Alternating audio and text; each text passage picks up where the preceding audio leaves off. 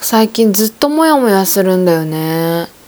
何が原因かわかんないんだけどずっとモヤモヤしてるいろんなことで何かなんかね今日 TikTok を見てたんですよ。そしたら最近願いが叶うと噂の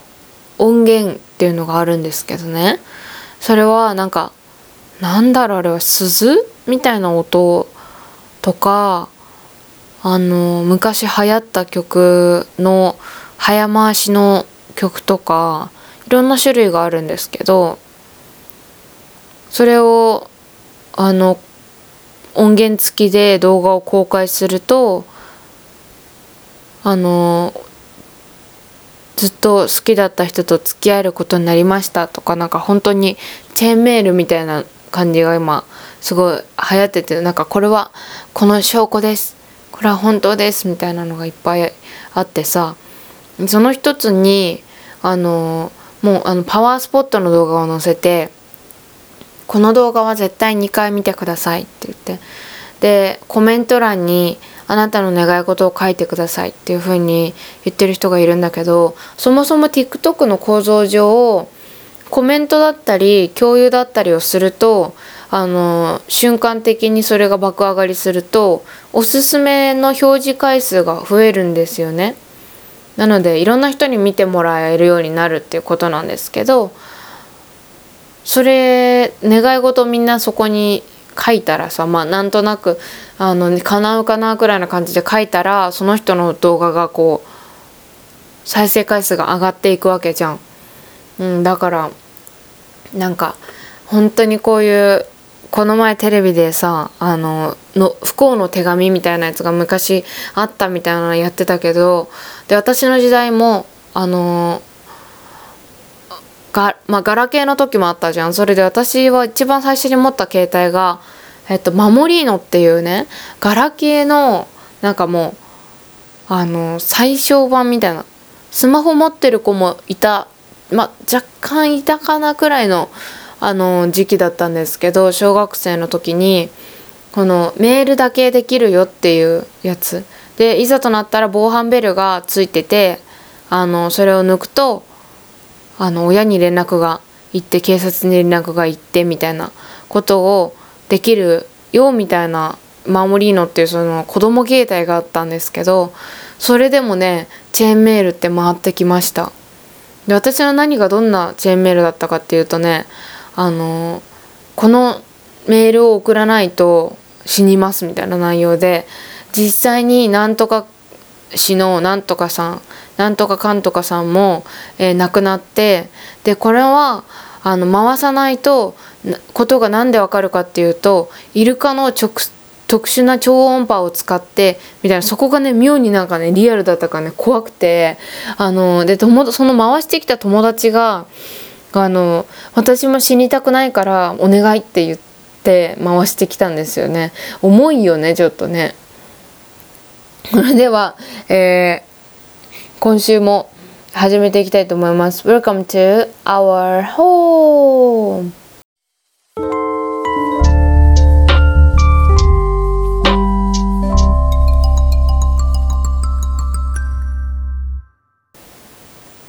えー、ということで第67回身内ラジオ始まりましたけれども皆様いかがお過ごしでしょうか、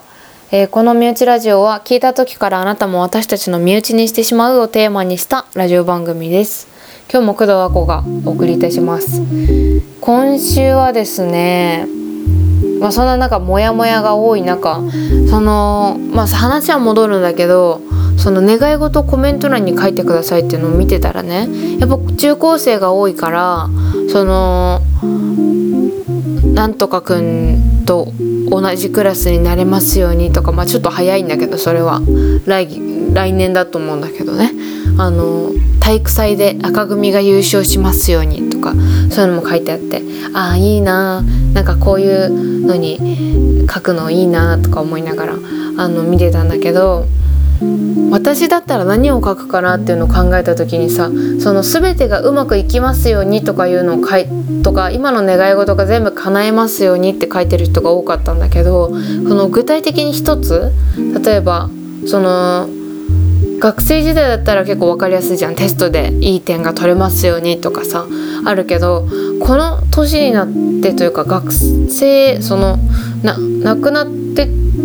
なんかどう何を私はこのコメント欄に書かないけど書くとしたら何を書こうかなっていうのをすごく考えてたのね。だから難しいよね。私すごい今お腹空いてるからなんか今すぐ家にウーバーイーツが間違えてあー何を届けてもらおうかな、えー、サイゼリアの、えー、なんかいっぱい頼んじゃった人のメニューが来ますようにとかそういう感じかな。そう今お腹すごい空いてる。でもねあのサイゼリアが食べたい。サイゼリアがすっごい無償に食べたい時ってないですか皆さん。何かを無償に食べたくなる時ってあると思うんですけど私は結構サイゼリアがそれは結構あるあるで本当にねすっごいいっぱい食べるの。何を食べるかっていうと私の定番メニューはまずあのマルゲリータピザですよね。あマルゲリータピザじゃなんか。あのベーコンとチーズが乗ってるピザ。それをまず頼むのね。でそれで結構ちっちゃいじゃん。なんか一人で食べれるの全然。それとなんかポポテトなんかフライドポテトの正方形版みたいなやつがあるんだけどそれとをまず頼むんですよね。あとドリンクバーとスープバーつけます。この時点贅沢でしょ。でもまだ1,000円いかないんだよ。それであとカルボナーラを頼んでまたベーコンなんだけどでまだお腹に、まあ、全部1個ずつ頼むの。お腹のと相談しながらね。それで最後まだお腹いけるなって思ったらあのー、チーズのなんか鶏胸肉の中焼いてあるやつみたいなやつを頼むんですよ。もうそれめっちゃ美味しくて今もう。喋ってるだけでもこう今やばいわ。口の中が。あのー、それをね頼むんですよね。だから最大そこ。そう。でパスタ例えばピザと食べて2,000円いかないっていうのはやっぱりサイズの醍醐味。でまだ余裕が若干あるなって思ったらちょっとあのカチコチティラミスを食べますあのティラミス。カチコチのね。あれ美味しいよね本当に。なんか若干シャリシャリしてる感じがいいんだよね。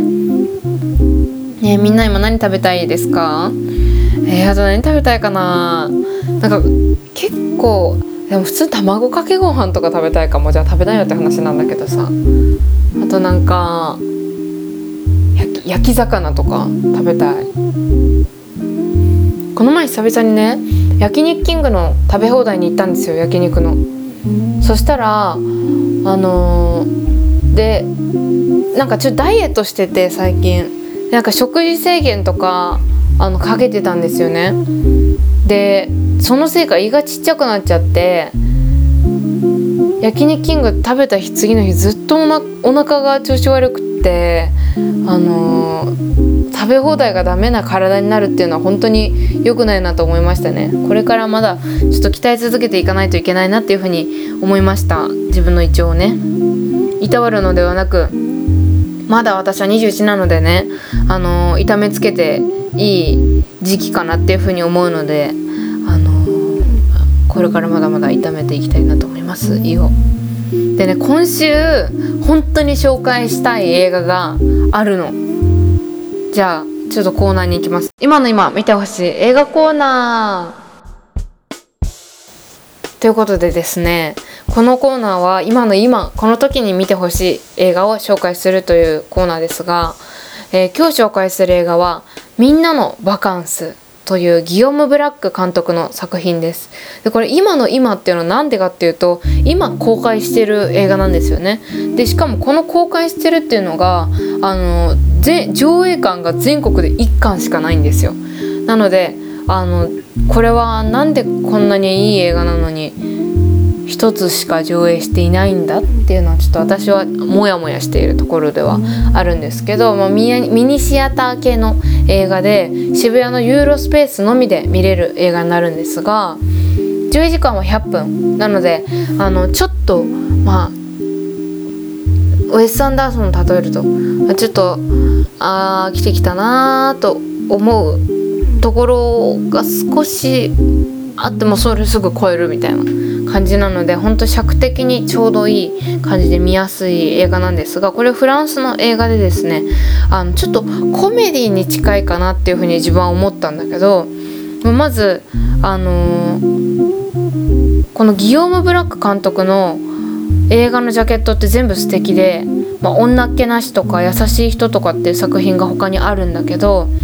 何て言うんだろうなあのー、日本語がちゃんとこうバンって書かれててフォントもねあんまり凝ってない感じのフォント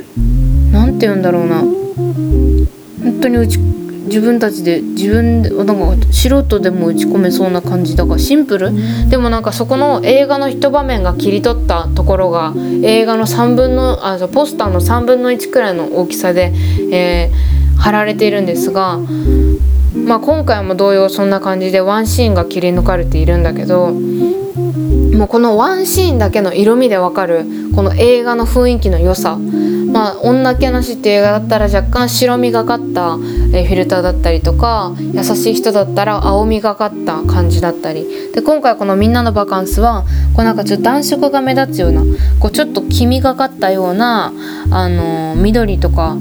川の色とかが本当に温かく映るような、えー、映画の色があるんですけどまずその色がですね本当におしゃれであの映画を見ているっていう気分を高めてくれるようなものなんですね。でこの「みんなのバカンス」って名前の通りあのフランスのえー、っとですね3人の、ね、男がいるんですけどあの1人の男があの最最初のシーンがねどんなかっていうと1人の男がですねあのパーティーに入ってでそのパーティーで素敵な女の子に出会うんですね。それであの踊ったりしても一夜を共に過ごしてで次の日の朝その子は急いで電車に間に合わないって言って自分の地元に帰っちゃうんだけど連絡だけ連絡先だけを交換してる1回しか会ったことがないっていうあの女の子にこの夏のバカンスを利用してもフランスってすごいなんかバカンスが長いみたいなんですよね。でみんな休むんだって。あのなんだろう。えっ、ー、とね飲食店とかはもちろんのことどこが何が休まないって言ったかな。何何かだけ休まないって言ってたんだけどまあでもとにかく飲食店スーパー全部閉めるんですよね。なんか公務員とかそういう人も全員休んであのー、みんな休むっていう期間があるのでもうあのー、見てればわかるんだけど本当に人がねいっぱいいるの。あらゆる層の人がいる。だからお母さんとかもあのー家族全員が休みだしみんな帰ってきたりとかいろんな世代の人が一斉に休みを取るってこういうことなんだなっていうふうに思う日本だとさ夏休みって言ってもみんな一緒じゃないしみんなが休めるわけじゃないからあのー、結構休日電車に乗ってもスーツの人がいたりとかあこういう日でも出勤しないといけないんだなっていう人がいるっていうのは結構当たり前の光景だと思うんだけどあっちの人にとってはあのその日本人の、ね、人がフランスでこう仕事していてた時にバカンスみんな休むっていうのを聞いてその人にまあこれは映画の話と関係ないんだけどあの聞いたことがあるらしくてそのもし自分たちの企業が休んでる間に他の企業があの働いてで自分たちの業績をあの奪われたりとかこう越されたりとかしたりクライアント取られたりしたらどうするんだっていうのを聞いたんだって。そしたらいやみんな休むのが当たり前だしあのや仕事をしちゃいけないっていう期間だからそれはありえないんだよっていうふうに言われたんだって。でその感覚がすごいなと思ってこれはねラジオかなんかで聞いたんですけどあのだからねああなるほど。みんな何て言うんだろう。休む期間っていうよりは仕事をしてはいけない期間っていう。でそのみんなのバカンスはどう過ごされるのかっていうこう男3人を軸にした、えー、物語なんですけど何て言うんだろうな。この男3人がですねもう本当になんか男性である年齢なんですけどもう男子だなっていう感じの3人なんですよね。まあ、1人は白人で2人は黒人なんですけどあのその1人の黒人のその男の子が恋に落ちてでその子を追ってねサプライズで会いに行きたいっていうのでその親友の男の子が一緒にあの車の相乗りをね頼めるアプリがあるみたいでそこで1人の男の子を手配して3人で車に乗って長い道のりでセーヌ川のののキャンプ場まで行くんだけどまあ、その3人の関係性だったりとかその1人ずつのあのそのキャンプ場での物語だったりとかその恋愛模様その子のサプライズは成功するのかその子の恋愛模様はどうなるのかそのどんでん返しみたいなのもないしその恋愛が大恋愛に発展してなんか大変なことになるわけでもないんだけど本当にそのひと夏の物語を一緒に過ごしているようなゆったりとした時間が流れる中で私はそのゆったりとしてるから絶対そのずっと静かで、まあ、静かな映画すごい好きなんですけど何も起こんないような映画好きなんですよ私。でもそうだろうなと思って見たらすごいこのギオム・ブラック監督の作品見てみて見てみたかったんだけどなんか借りれるね借りれたりとかその見れる術がないんですよ。なのでちょこれどうやったら見れるんだろうと思ったところにあのちょうど上映してるっていうのは当日飛び込みで見に行ったんですけどこのギオム・ブラック監督のユーモアが素晴らしくってあのこうコメディ独特の間みたいなのがあのちゃんとあってこうブラックコメディだったりとかブラックコメディを結構日本人には通じづらいようなあの日本人はやっぱ人種が多様じゃない国だからあんまりね。だからあのブラックジョークが伝わらない部分とかってあるじゃん。これ何が面白いポイントだったんだろうって分かんないこととかもよくあるんだけどあのそういうのはない本当になんかあの人種の隔たりを超えた面白さというかのがあの結構感覚的に男子と女子っていうのであの備わってるこう性格の感じだったりとかあーあるよねそういうのみたいなのがいっぱい詰まっててでそのそれぞれのキャラクターも面白いし女の子も可愛いし何よりこのセーヌ川が本当にあの綺麗で可愛いなって思いますね。川入りたいな今年川入れなかったなまだ行けるかなもう行けないかなねなんかすごい綺麗な川とかいっぱい見るけどさ毎年川行きたいなと思いながら海には行くんだけど入れていないですね。私ねおっきこれ前にもラジオで言ったかな。あの大きい平たい岩のある、えー、川に行きたいんですよ。というのはですね私すごい岩が好きなんですけど岩の上に座ったりとか寝たりとかっていうのがすごい好きででその平たい岩っていうのはさこう川に打たれてこう平たくなっていったわけじゃん。ここお皿みたいな感じ。でそこの上に寝てその川がねちょろちょろってこう常に流れてるわけですよ。そこに寝たいんだよね。そうだから大きい岩のある綺麗な川人がいない川を探している。人がいないっていうのも大事だね。バーベキューの匂いがしないとか川の音がちゃんと聞こえるとか、まあ、そういうの大事ですよね。このセーヌ川はね割とワイワイしてた。だけどなんか川に入る人だったり入んない人だったり結構自由度が高くてでそれぞれのやっぱ過ごし方がしっかりあるっていう感じであの何て言うんだろう日本の川沿いにあるキャンプとはまた違った雰囲気があるんだなっていうふうに思いましたね。あとこの古き良き街並み。もう本当にヨーロッパってなんだろうねこの憧れる感覚っていうか。